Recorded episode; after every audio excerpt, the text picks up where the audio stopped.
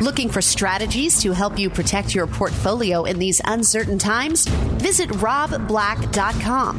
robblack.com, powered by EP Wealth. Welcome in. Another day, another dollar. Let's talk about what we saw last week. Get into some data. The Bulls barbecued. Is that a fair thing to say? The Bulls barbecued. Do you get it? Uh, best week of 2023 last week. Man, you really don't want to be on the mark in the market on the sidelines, or you don't really want to be out of the market on the sidelines. Best week of the year. 10 out of 11 sectors were in green. Real estate led and energy lagged. The jobs number on Friday, there was good, bad, and ugly. The good, healthcare and social assistance were the stars of the show, adding over 77,000 jobs. With ambulatory health creating 32,000. The jobs number showed that the U.S. labor market is showing signs of cooling faster than an iced latte. The bad in the jobs number mining, logging, utilities. They added just a measly 2,500 jobs. Manufacturing took a nosedive, shedding 35,000 jobs. A lot of that was UAW strike. The ugly, the unemployment rate did sneak up to 3.9%. That's going to crack a smile on the faces of the Fed Reserve. Crack a smile, crack a smile. Uh, I always loved phrases that you could turn that were a little different. Instead of you saying to a young woman you had a crush on, I really like your smile. You'd say, I really like the way you crack a smile. And she would go to her parents and they would go to the authorities. But I still like doing it. Um, upticks, downticks. What did we see last week that was most interesting? Apple said holiday weakness. A lot of analysts got on Apple for trying to blame the quarter on funny calendar, i.e., when did the quarter start? When does the quarter end? Apple alluded to weakness for the fourth quarter with performance expectations in line with same period as last year, i.e., no growth. For the week, it was up 4.4%, but it was for Friday, it was down about one quarter of 1%. Roku was a winner, winner, chicken dinner. They said advertising strength. So we got holiday weakness out of Apple. We have advertising strength out of Roku. They said the growth is strong advertising demand and success of its new smart TVs. Peloton said subscription weakness. Peloton full year guidance calls for a 6% drop in premium subscriptions with the fitness leader warning of setbacks in consumer spending. I, I know that feeling. I go through my bills now every two, three months to make sure I've like weeded out every subscription in there. I'm not really watching anything on HBO or Cinemax right now. So Showtime, why not kill it? I had Showtime just for that silly, silly show, um, the girls soccer team one. And, uh, uh, Yellowjackets. Really like the show, but the writer strike is kind of killing me. WeWork said we bankrupt last week. Kind of wanted to use that line all weekend. Couldn't find anyone to be cute with. Down 66% last week. To file Chapter 11 in New Jersey almost five years after it was given a $45 billion valuation. Ain't that something? That's something. Major changes coming to the home buying process. This is going to hurt real estate agents. More flexibility for buyers under the current system. Sellers pay their own agents' commissions, or roughly 5 to 6%, which is shared with the buyer's agent. If sellers are banned from paying buyer's agents, then buyers would have to pay their own agent if they choose to use one or a flat fee or an hourly rate. First time homebuyers could feel the crunch. That fee could be a bigger issue for first time homebuyers who haven't amassed the savings to pay for an agent on top of their own down payments and closing costs. The ripple effects are big. Ultimately, less commissions paid by sellers. Sellers in most markets must agree to pay the buyer's agent's commission as well. That practice could be scrapped with $30 billion potentially leaving the industry, 1.6 million agents will lose their jobs. Good. Um, it's an industry that's oversupplied with people, and there's too much commissions, and uh, we we we accept it only because we accept it. Now, there's been companies that have tried to disrupt real estate in the past and failed. Having lost legal battles and the Department of Justice on your back, they may not be able to change, uh, fight this one. BMW's got a brand new electric vehicle coming out this holiday season. They got that ridiculous road home sales event that makes great commercials. Um, I just started to notice it. Um, a lot of cutting edge style and endless luxury. Um, I think it's really the high end Tesla because Teslas feel like they're becoming. Uh, gotta watch the word. I'm going to say cheaper. I was thinking something else. Uh, Flim Flammy's not right. I'll just say cheaper. They're not feeling the quality. Uh, Antony Blinken, he's the Secretary of State for the United States of America. He's trying to hope to be making some um, diplomatic gains in the Middle East. Blinken made surprise stops in the Israel occupied West Bank and Baghdad, where he discussed getting more aid to civilians in Gaza. Uh, that feels like that's that feels like it might be tempering down, or there's a lot of people asking for it to be tempered down, and Israel saying so far, nope. A lot of international pressure being put on Israel to um, take a little bit of a break. They say we don't want to because it'll give them Hamas a chance to regroup. I think the markets would view it positive if there was a temperance.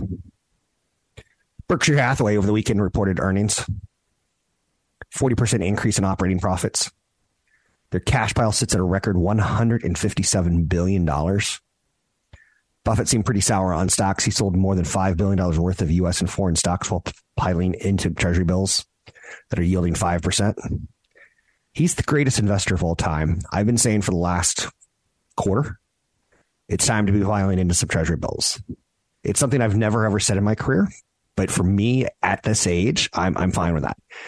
If I were younger, I might be um, really doing some shopping on some stocks that I want to, buy that I expect long term are going to give me eight to ten percent. And I would look at where they currently are versus um, where they've been and I feel that they've been disrupted enough on a lower side, I would break from Buffett and say, you know, I see some buying opportunities as long term eight to ten percent growers. One good example of that was Microsoft at the end of last week. Um, it really got hit as the markets were getting hit. I felt like it was dislocated. Um, told you I was going to be picking up some shares of something that I couldn't tell you about. Uh, I legally am inclined. I'm not legally inclined. I'm legally not allowed to tell you what I'm buying before I buy it. Um, I'm legally not allowed to tell you what I'm selling before I sell it. It's a two to three day wait period, uh, so I don't front run it in any way, shape, or form. Berkshire Hathaway posts a surge in profits. That record cash of 157 billion dollars. Whoa. Um, that's all I got. Uh, we'll unroll the show slowly. I have some uh, great quotes on business and investing. We've got some uh, stories on Wall Street. Disney's going to have a big week this week. Google's facing off with Epic Games as they're entering their second antitrust trial in two months. All this and much, much more. You can find me online at Rob Black Show, Twitter Rob Black Show, YouTube Rob Black Show. Later today, I'm posting an interview with Adam Phillips from EP Wealth. He is the managing uh, director of portfolio management. You can find that at YouTube, Rob Black Show. Brought to you by EP Wealth. This is the Rob Black Show. Did you know that it was Germany who introduced daylight saving time in 1916 as a wartime measure? Trying to save energy by moving sunset later in the day. More sun meant less artificial light. America briefly adopted daylight time in 1918, and then they resumed it back in World War II. I would have thought it had something to do with farmers.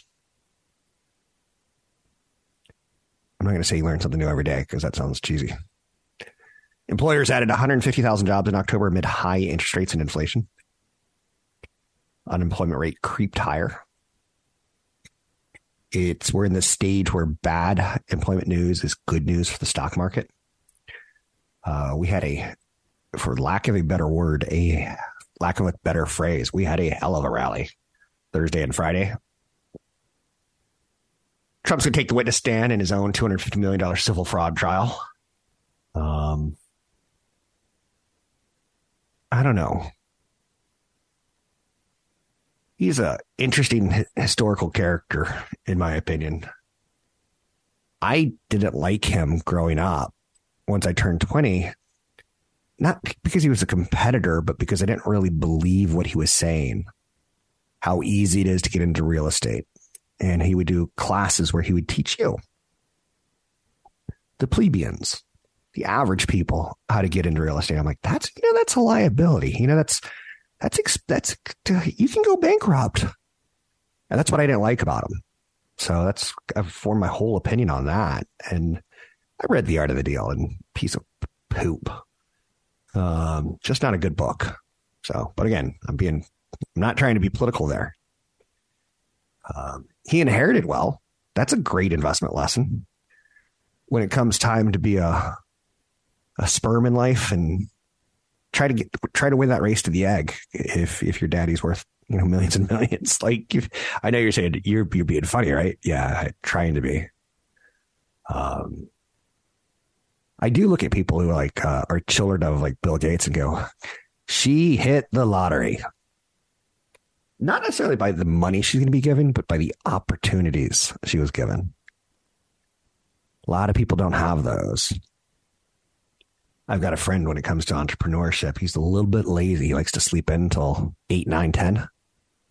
And uh, I keep telling him you're going to get what you settle for. And they're eating into their savings now, which I understand. I understand a tough economy, but they're in their final 10 years and um, you get what you settle for.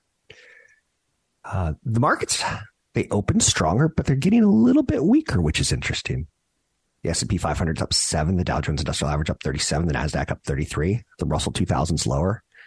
I want to see the Russell 2000 higher every single day because it's telling me it's catching up with valuations, that it's not just a market who's fascinated with the magnificent seven. 10 year treasury sits at 4.64%. Last week, um, you saw the numbers drop from not last week, but in the last two weeks from about 5% down to 4.5, 4.6. We're in that 4 6 level right now. We, we go, we rally till the end of the year if we stay in this area. Now, again, that's just, that's an assumption. And you know what that does? It makes an ass out of you and me. Bitcoin's still at around 35,000. Let's see where its next move will be. A lot of Americans have probably lost faith in digital currencies, but they also have lost faith in real estate and they've also lost faith in stock market. It's been a tough three years for younger people. They can't afford real estate they buy into the stock market when it rallies only to see it collapse, only to see it rally again. So it's always interesting.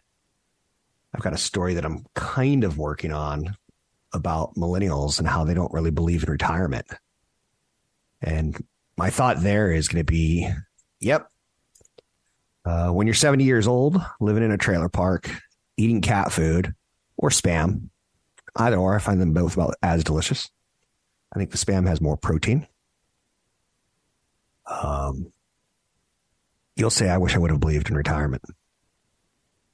Uh, but we tend to talk ourselves out of doing the right thing. Retirement's overrated. Generation Z says this soft saving is taking hold.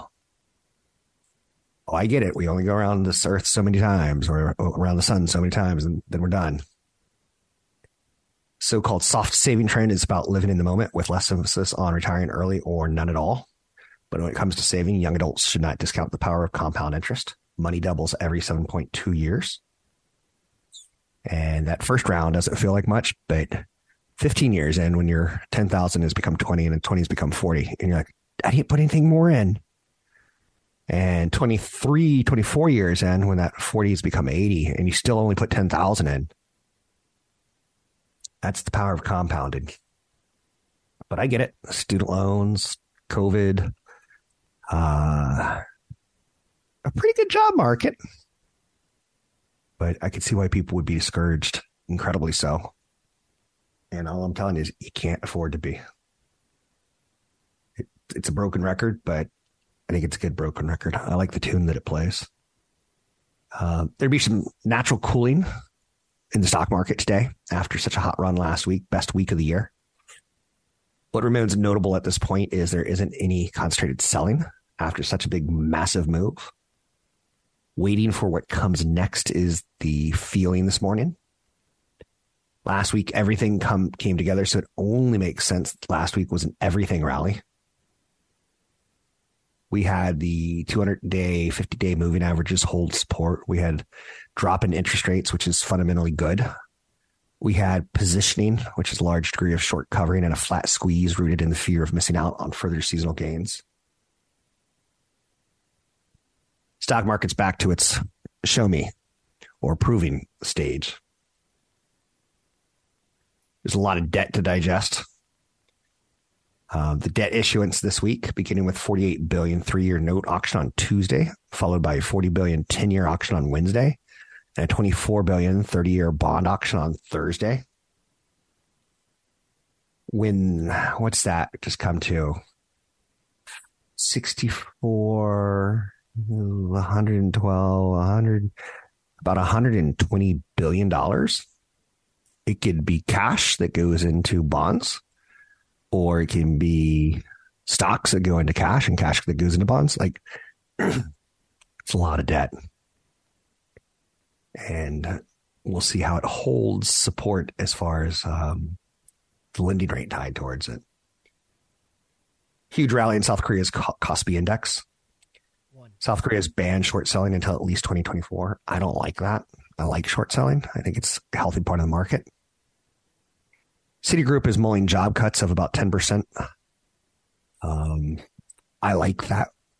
I like companies getting leaner. If we're talking about corporate profits tied towards the stock market, if we're talking about society, you want everyone to have a job. I get it.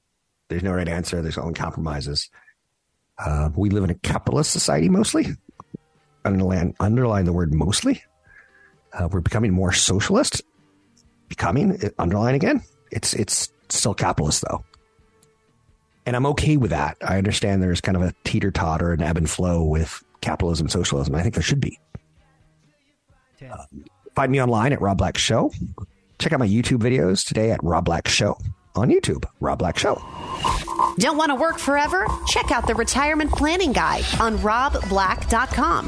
That's robblack.com, powered by EP Wealth. Tesla stock has been moving in the last week one, it was oversold, but two, there's always kind of some information that bleeds out. And you should always take it as a grain of salt, in my opinion. Um, but I think Tesla's big advantage now over their competition, it's going to be the fact that it can manufacture electric vehicles cheaper than Ford, GM, or Stellantis. If there's one thing Elon Musk did right, in my opinion. He's done a very nice job of making sure um, as many human beings could be taken out of manufacturing as possible. So there's a rumor, and it seems to be an educated rumor going about that Tesla could have a $27,000 EV coming out of Germany. You know, they've set up plants in, in Austin and for uh, California, and you know they're setting up China. Like they're they're trying to get hubs of the United of the hubs of the world to do different manufacturing for them. the Cybertruck looks like it's going to be a flop, but twenty-seven thousand dollar Tesla could be a huge hit. We're not seeing a lot of cars that are twenty-seven thousand dollars made anymore. A lot of cars are 40,000 because of the labor structure tied towards GM, Ford, and Stellantis. Tesla didn't respond to a request. The Cybertruck has proved difficult to build. It's due to start shipping to customers this month. CEO Musk says it won't be a significant profit contributor for years to come. Tesla devoted resources to develop the Cybertruck. This is an area where I don't show off my brain because I don't know manufacturing well. Investors and car buyers invested in EVs have long awaited a smaller, lower price Tesla. Investors have taken to calling it the Model 2. Although there's no official name yet, the Model 3 was released in 2017, was Tesla's first mass market vehicle. And they started shipping the higher price Model S, the Model X, which is an SUV, but it's really kind of a big sedan, in my opinion. In Germany and Texas, they've got an innovation that they're using. Instead of welding parts together, the casting the vehicle's frame um, saves a lot of money. And that's how they're going to get that $27,000 vehicle. Again, I don't know much about manufacturing, but a cast apparently is way cheaper than welding. So take that to the bank. Um, oil prices rise in Saudi Arabia and Russia stick to oil uh, uh, output cuts.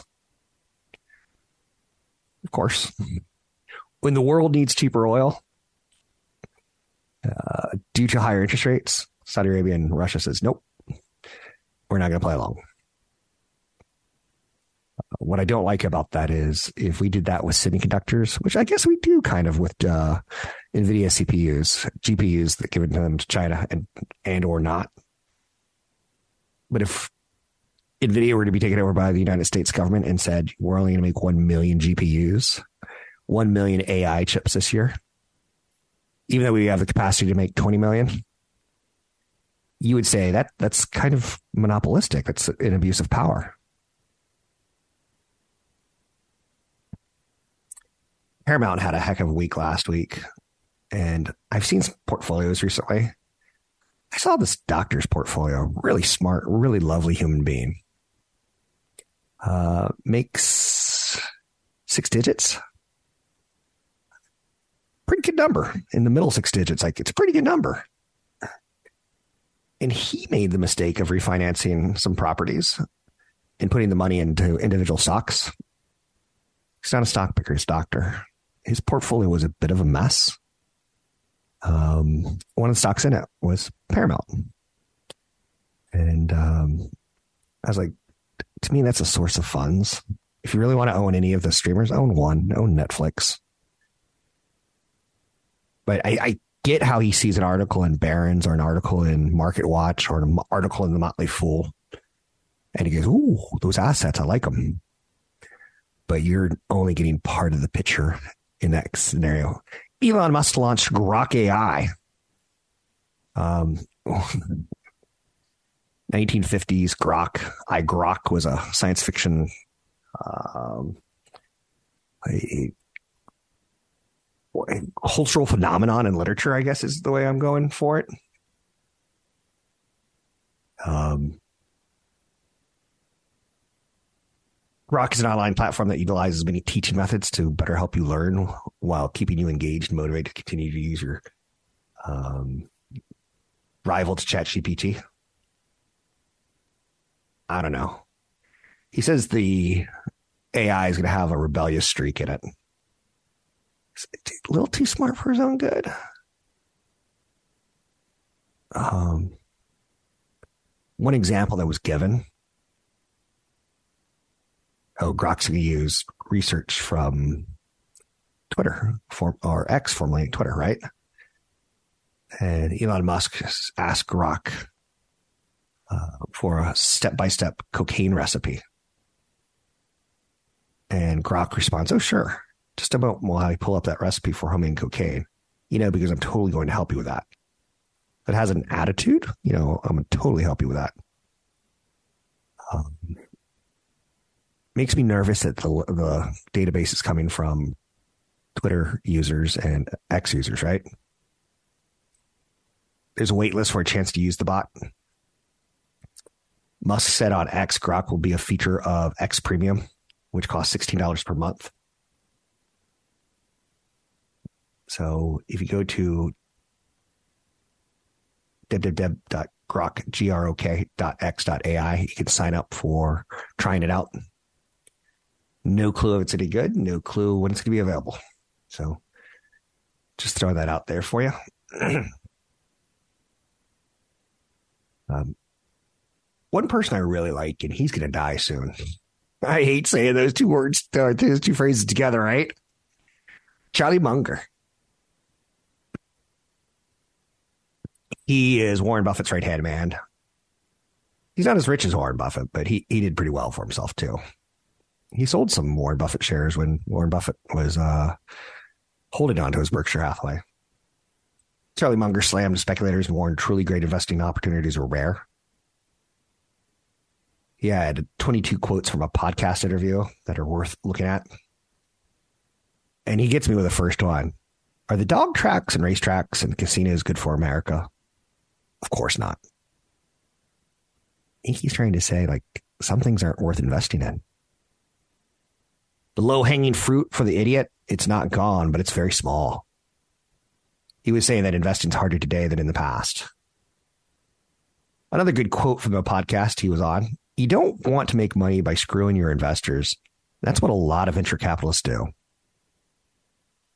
He really calls it like he sees it. I like that. I don't quite understand this one. If you're Warren, you want to be the house, not the punter. Was that a transcription error? And it's supposed to say you want to be the house and not the painter? I don't get it. Old silly old hundred year old guy. Another quote was, You only have to get rich once. You don't have to climb this mountain four times. You just have to do it once. Remember when we go back to Generation Z saying that they're going to soft retire, soft saving, so they may not retire? They're willingly going to work longer. Even though I've seen numerous examples of companies not wanting to hire people over 50, they're more expensive on healthcare. And if their culture is a small business of 10 people in their 20s and 30s, they don't want to hire a 60 year old or a 50 year old. Be very careful. Charlie Munger said there are a lot of great companies. Hermes is a great company. In its heyday, General Motors was a great company. It just gradually went to hell one contract at a time. Interesting. Because you know I say, uh, I won't own GM Ford or Stellantis? I never knew he said that, but that's a really good way of saying that. He talked about marriage advice from 100 year old people on marriage is going to be cringy, right? Marriage is not as hard as it looks, he says. Half the marriages in America work pretty damn well and would have worked just as well if both people had to marry somebody else, by the way. That one's just going to blow my mind for a couple hours. He says, another quote I'm going to party. I've totally maxed out the room. I can can't squeeze another person in. Munger was talking about what he's going to do when he turns 100 on January 1. What a birthday, right? Another good quote of his he says, There's something about the flavor of ketchup on a fried potato that people are willing to change brands over. They want Heinz, so we could raise the price of Heinz, but try and raise the price of Kraft cheese. Everybody goes into rebellion, including the final customer. They don't care that much about whether the cheese is Kraft or not. Um, Warren Buffett and Berkshire Hathaway, they own a lot of Heinz. They own a lot of um, Kraft. Um, you could probably say the sugar and ketchup and um, cheese will clog your arteries or are bad for you, right? They are brands, and we do consume them. You can find me online at Rob Black Show, Twitter Rob Black Show, YouTube Rob Black Show. I'm Rob Black. Thanks for listening. You are listening to the Rob Black Show podcast. For more information on EP Wealth, visit robblack.com. That's robblack.com. I know I've hit this story, but I want to keep hitting it a little bit here and there. Um, there's a lot of lawsuits that the real estate agents are facing right now. The National Association of Realtors um, there's a great Wall Street Journal article, which I feel still does pretty good reporting, usually. On November 1, they published where they basically said if you're a buyer, um, the seller's no longer going to give you that 3% automatically. You're going to have to ask or to negotiate it or do a flat fee. Hiring a buyer's agent, saying for $10,000 or $20,000 for the next three months of service to find, go find you a house. That's going to hurt first time buyers. Um, but the reason I think this is going to happen is because of lawsuits. Um, they're losing. And a federal judge could put in and say, this system is illegal. You can no longer have sellers up uh, front the money of 3% for the buyer's agent. And that's good news if you're a startup company who's trying to disrupt this world. Many, many years ago, there was a company called Rex. Uh, I want to say mid 2000s that they were trying to disrupt real estate. And I remember hearing about it. I was like, that's kind of interesting. Uh, kind of a flat fee kind of relationship. And they couldn't disrupt because the National Association of Realtors and the big uh, realtors offices were too powerful. There's a company called Purple Bricks. They entered the U.S. about five years ago, charging sellers a flat fee to sell their home, much lower than the typical percentage commission. The firm burned through tens of millions of dollars in the U.S. before closing up shop. Rex, co-founded by a longtime Goldman Sachs partner, also charged lower fees. Didn't promise to pay a buyer's agent. It aimed to be more efficient in marketing properties through targeted ads rather than multiple listing service. It too floundered. But because of verdict, you're going to see the National Association of Realtors and realtors not want to get sued. They're going to have to voluntarily change their tune and their business model. Or a much larger suit is coming along right now involving 20 markets from Philadelphia to Miami. That's going to go to trial next year. There's a nationwide lawsuit against National Association of Realtors and other large brokerage companies that was filed on Tuesday. Um, the system's breaking. I'm not going to over dramatize it like free at last, free at last. Real estate buyers and sellers are free at last. Okay, maybe I did just dramatize it. I know you're saying you should write a play about no, it's not that good of a story. Um, there's some stories that I see that I want to get to that I, I just don't. For instance, there's a 40 year old dad who bought and sold three homes. He doesn't see how he can save enough for this housing market. It's not avocado toast. He bought and sold homes early in his career, through the mid part of his career in North Carolina. And then he had to move to a much bigger area and he just couldn't make that jump. He had to move to New Hampshire. Homes in New Hampshire up 50% since the onset of the pandemic and mortgage rates have more than doubled. So having problems finding that next lily pad to jump to. Hmm. Disney's the number one cruise line for families. I find that interesting. Uh, Berkshire Hathaway has $157 billion in cash. If you go write that down, it will impress you. Mistakes people make when hiring financial advisors, hiring anyone who's not a fiduciary. I would never work with anyone except for a CFP, or I, I would accumulate wealth on my own, and then I would manage my wealth with the CFP.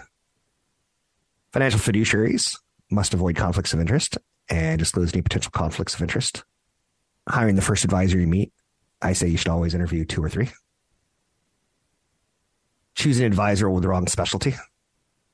Uh, some financial advisors specialize in retirement planning, so it's good to say, what type of clients do you have?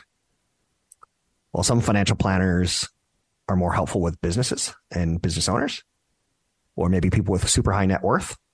You kind of want to get on the same page with the advisor. So if you say you're a growth investor and they say they're a, value, like for instance, EP Wealth, um, some of my money I, I, manage on my own, and so and most of my money they manage. They're managing not to lose wealth. I'm managing to create wealth. It's a little different of a strategy. Um, but the retention rate, they don't lose clients. It's just not an industry thing. CFPs are solid. They lose clients. Um, but the percentage is under 2%. Like it's pretty crazy. Um, you should always ask to see their credentials. Any financial person you work with, do they have a Series 7, Series 66, Series 65? How do they get paid? When do they get paid? Um, and then you just want to like get to know them a little bit more. I once remember there's a guy on a radio show, a radio station, nationwide, pretty popular, and he had been to court a lot, and that's not what I want from my priests. That's not what I want from my financial planners. Um, we do. I'll hire like some people who have been to court a lot, but it's not a good, it's not a good look for me. I know you're saying. I had a guy come out last week and uh, my downstairs heater, it's time to be replaced. and he had a couple gang tattoos and uh, teardrops, you know. And I wanted to ask him about it, but I didn't want to make that a thing. And he was just great. He was awesome. I think earlier in my life, I might have gone, you know, I don't really want that guy in my house. But I've grown up. People need jobs, and he was sweet, as good at his job as I've ever seen anyone. Um, but I'm telling you, I think we all make mistakes. And, you know, it's the whole John Barth floating opera. Where are you in your life when you meet someone? Where are you in life when you're talking about retirement? That Generation Z study that I talked about, how they're soft saving because they don't think retirement's is important. They're so far away from retirement, they don't realize the mistake they're making. 30. Too far from it, don't understand it, can't grasp it. They want to know what to do this weekend, which Taylor show in Europe they want to go to, and give up 10 years of retirement in the process. You can always find me online at Rob Black Show. YouTube is my favorite way of doing it. Go to YouTube or and follow me, Rob Black Show. That covers all my work, podcasting, television, and some of my mashups. I'm Rob Black. Questions about Social Security? Check out the Social Security Retirement Guide at robblack.com. That's robblack.com, powered by EP Wealth.